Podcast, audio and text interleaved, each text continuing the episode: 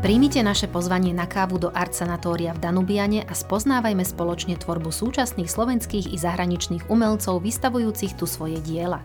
V rozhovoroch s nimi nazrieme na svet ich očami.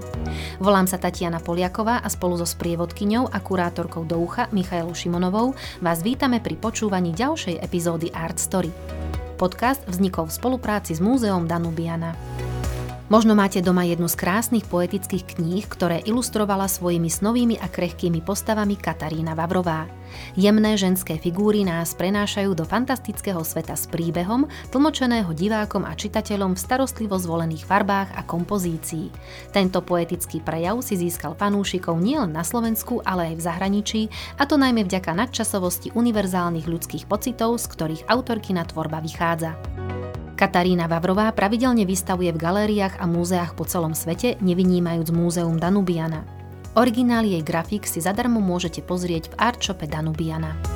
Katarína Vavrová prijala naše pozvanie na kávu a porozprávala sa s Michailou Šimonovou o svojej umeleckej tvorbe knihkupectvách môžeme vidieť krásne knihy s vašimi ilustráciami, z ktorých sú dnes viaceré zberateľskými kusmi. Ako ste pristupovala k ilustráciám poetických diel, akými sú klasiky ako Marina alebo Kytice?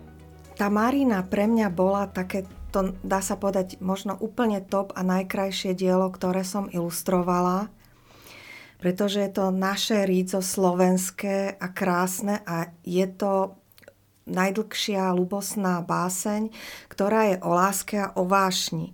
A vieme všetci, pokiaľ poznáme tento príbeh o Maríne, že tá láska nebola naplnená, takže ešte tým je to také zázračnejšie, tá vášeň a vlastne to také smutno krásne, celá táto báseň. Čiže ja som si hodne študovala, veľmi ma nadchlo, keď som videla Marinine kresby kvetov. Ona bola veľmi kreatívna, veľmi zaujímavá. A e, zaujímavá bola aj vôbec ako človek a zaujímavá bola ako typologicky, lenže tu sa musím priznať, že tu som si ju sama do takého fantazijného realizmu pretvorila. A musím povedať, že keď robím nejaké príbehy alebo nejaké vôbec e, keď tvorím nejaké portréty, tak mne sa najlepšie robí, keď je to teda v tom duchu fantazínom realizmu, že je to úplne voľné, kde sa vôbec nejako nezameriavam, ako ten človek e, vyzeral. Pre mňa je taká dôležitá tá duša uh-huh. v tých portrétoch. A potom tu máme napríklad kytice, ktoré už e, majú tú poetickú dušu, ale predsa len tie básne od Erbena sú také trošku temnejšie a tragickejšie. Ako potom e, pristupujete možno k takémuto inému typu, bolo sa povedať, že melanchólie alebo atmosféry, keďže ako sama ste povedali, sa pohybujete v tom e, takom trošku fantazínom svete, že ako pristupujete napríklad takým trošku temnejším alebo tmavším námetom. Všetky knihy, ktoré som robila, tak to bolo to také veľké šťastie, že sú také na svetovej úrovni. Tá, tá literatúra je tak, tak úžasná a tak známa, krásna. Tieto kytice to je taký naozaj vrchol romantizmu v svetovej literatúre. A ešte také veľké šťastie, ktoré som mala, je to, že je tam taká určitá spojitosť s, každ- s každou tou prózou alebo poéziou, čo som robila, taká spojitosť s detstvom alebo s mojou mladosťou. Čiže ja som sa stretla prvýkrát takými postavami e, v Kyticiach, keď moja babička e, v Holíči mi rozprávala ako malinkej tieto príbehy o vodníkovi a poludnici. A pamätám si, že ona bola tak výborná rozprávkárka, že tak sugestívne mi to vedela nejako poňať ako tomu malému dieťaťu, že ja si pamätám, že mne sa zdalo, keď sme išli okolo toho rybníku, že ja som vážne toho vodníka videla, alebo tú poludnicu. Takže pre mňa každá táto poézia alebo próza bola úplne, že som bola nadšená a s veľkou radosťou som robila aj tieto kytice, hoci naozaj to sú také hororové poviedky iba jedna mamička tam bola dobrá, ostatné sú hrôzostrašné. A v podstate ukazuje to zase tú takú tú zlú stránku tých ľudí, také tá chamtivosť a lakomosť ale tá atmosféra je ako úžasná a napriek tomu pán Lubomír Felde, ktorý to preložil do slovenčine, on ako keby zjemnil celý ten text, ktorý je v tej češtine taký trošku taký drsnejší. A zase ja sa tiež tak držím v živote takého e, toho výroku Alfreda Hitchcocka, čo on hovorí, že strašidelné je to, to nevidené, alebo to nie je to prvoplánové, taká tá hrôza, ale že niečo také mystické a ukryté a len takých inotajoch. Čiže tie kytice, dá sa povedať, že my sme tak trošku tým pádom zjemnili a nechali sme na takú fantáziu toho čitateľa, aby sa tam tak našiel a aby si to tak čítal a uvažoval o tom. Ďakujem, ja to inak eh, môžem z vlastnej skúsenosti, keď si čítam práve Puškinovú eh, zbierku básni, ktorú ste ilustrovala. A musím povedať, že odporúčam to aj našim poslucháčom, keď si budú čítať tieto básne a popri tom vnímať aj vaše ilustrácie, že musím povedať, že rovnako sa stratím v tých básniach, ako potom aj vo vašich ilustráciách. Takže minimálne ja mám z toho taký dvojnásobný zážitok. Je to plnohodnotný doplnok eh, práve k tej atmosfére, ktorú v nás tie básne môžu ja by vyvolať. som sa ešte jednu takú takú myšlienku povedať, mm-hmm. že či to je tá Marina, či je to ten, ten Rufus, alebo Bodler, alebo Puškin, čo som robila, Jan Skácel, úplne úžasný. Teraz ľudové piesne, najnovšie, čo som vytvorila, že ja sa snažím nejakým spôsobom, aj keď ono tu už treba tá Marina dávno je odložená niekde v nejakých knižniciach, alebo aj ten Bodler, že akoby také znovu zrodenie tejto krásnej literatúre, aby tí čitatelia pochopili, že sú naprosto nadčasové, a že není to tak jednoduché, aj keď prešlo toľko, toľko rokov, že až tak kvalitných a úplne excelentných tých autorov nie je. Že je to stále to svetové dielo a nedá sa povedať, že je to niečo skostnatele, staré, ale stále sa tam dá niečo nájsť, čo sa dá aj ako, že je to také skoro ako súčasné. Ja by som možno prešla trošku aj k tej voľnej tvorbe, lebo teraz sme sa rozprávali práve o ilustráciách, ktoré sú viazané na text a mňa by zaujímalo, keďže vaše postavy, keď sa na nich pozrieme, tak pôsobia tak krehko, dalo by sa povedať, že až melancholicky a tak magicky, aspoň teda na väčšinu ľudí, keď som sa ich na to pýtala. Teraz to myslím samozrejme iba v tom pozitívnom slova zmysle. A mňa by zaujímalo, či nesie každé vaše voľné dielo aj nejaký príbeh, alebo je za tým najmä vaše videnie alebo interpretácia okolitého sveta, prípadne vášho vnútorného sveta. No musím povedať jednu vec, že v poslednej dobe som tak išla z jednej knihy do druhej, že tá, tie ilustrácie, ja to robím trošku takým iným spôsobom ako iní autory, že ja si voľne tvorím, nie je to nejakým spôsobom obmedzené ani formátovo, a voľná tvorba bola toto, lebo skutočne išla som čo rok to rok, jedna a druhá kniha, tretia, štvrtá, piata, takto. Čiže ja stále hovorím už v tom minulom čase, lebo som sa tak trošku tými ľudovými piesňami načas chcem sa rozlúčiť e, s tou knižnou tvorbou a teraz sa pustiť možno trochu do tej voľnej tvorbe, ale zase som si niečo vymyslela, pretože neviem opustiť tie ľudové piesne, a vôbec tú našu folkloristiku, to ma tak veľmi nejako zasiahlo, že vytvárame taký, alebo vymyslel som taký projekt nový, kde by sme zase ako keby vyzdvihli tú našu slovenskú folkloristiku a tie naše kroje krásne a tie ľudové piesne aj keď ja pôsobím alebo väčšinou ako solitér a ja nechcem ani s nikým nejak spolupracovať, nevystavujem s nikým, nejak sa cítim najlepšie, keď som sama, tak tento raz som prizvala aj to Žeky Rudavská, ktorá robí šperky, také remixy zo starých krajek a čipiek, čo je veľmi krásne. Potom je to ďalší stano Talapka, ktorý nám požičia na tento projekt kroje, keby sme mohli vystavovať alebo nejakým spôsobom to prezentovať. No a ešte Žeky Rudavská to nejako rozvinula, že používa s dovolením lity, fotografie plicku, kde vklada tieto šperky. Čiže a ja robím teda tie malby, tú vizualizáciu, kde momentálne som sa úplne zamilovala do Abelovej a do Abelovských čepiec starých. Takže mňa, mňa to totiž to trochu mrzí, že tí ľudia ako keby brali tie kroje alebo tú folkloristiku, že to je taká tá minulá starina alebo niečo také už nezaujímavé a ľudia nepoznajú tie, tie naše kroje. Ako keby už to tak vypustili a nemáme tu takú prirodzenú hrdosť k tejto folkloristike, takže my sa tým projektom budeme snažiť to trošku napraviť a potešiť tých ľudí. To znie úžasne, pevne verím, že čoskoro o tomto projekte budeme vedieť viac a budeme to určite sledovať. Odporúčame to taktiež aj našim poslucháčom.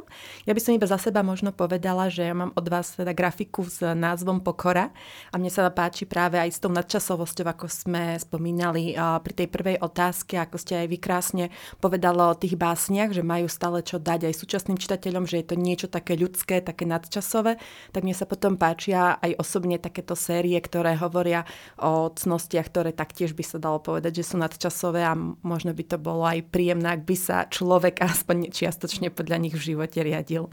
Tieto, táto séria grafík e, vznikla tak, že ja som mala robiť neresti. Hmm. A zistila som, že to ma nebude baviť nejako, že to, také, to je ten negativizmus hmm. nejaký.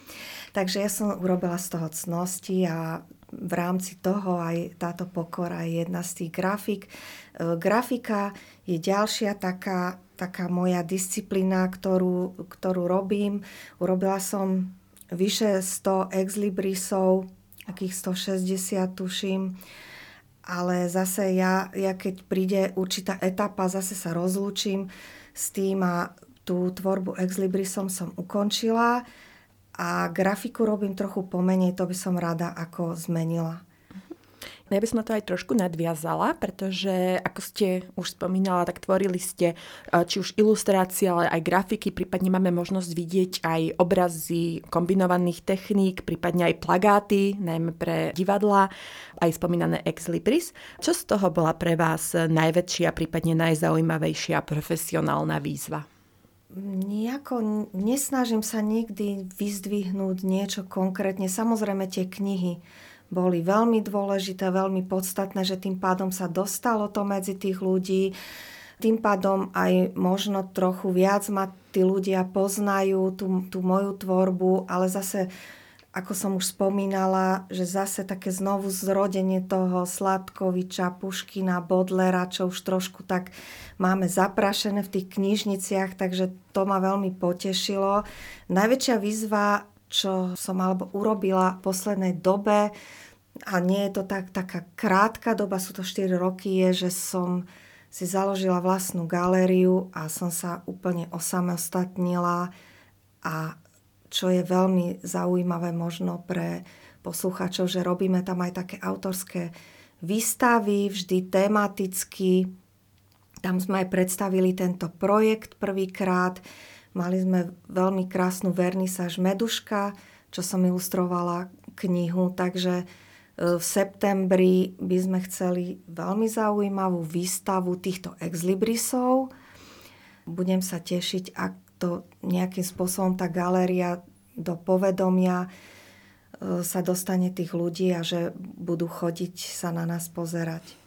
Pevne veríme aj my. Určite pridáme link, respektíve informácie o tejto galerii, aby si poslucháči mohli pozrieť, kde môžu ísť navštíviť práve tieto krásne projekty a výstavy, o ktorých nám rozprávate a ktoré dúfam, že v budúcnosti budú pribúdať a budeme si môcť eh, vašu tvorbu pozrieť. Ja si napríklad hlavne pamätám z môjho vysokoškolského štúdia práve plagáty, ktoré skrášlili verejný priestor, že neboli tam iba fotky alebo iba čisté písmo, ale práve, že to malo úroveň až takú obrazovú. Mne sa to veľmi páčilo, že práve v spolupráci s vami sa podarilo divadlu premeniť niečo, čo možno vnímame ako niečo, čo je navyše. Keď máte väčšinou reklamu, ktorá vám tak trošku vadí, že je to taký až vizuálny smog na ulici, na billboardoch, na niečo také umelecké, tak to mňa napríklad osobne potešilo.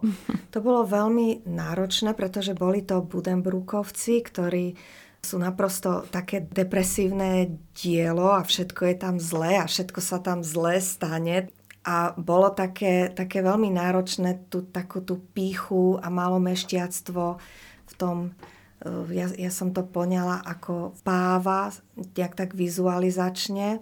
No ale robila som ešte, myslím, že pre Prešovské divadlo, Johanku Zárku. No a to je tak asi všetko z tej plagatovej tvorby ale stále si to pamätám, minimálne ja. to Mi to tak utkvelo v pamäti.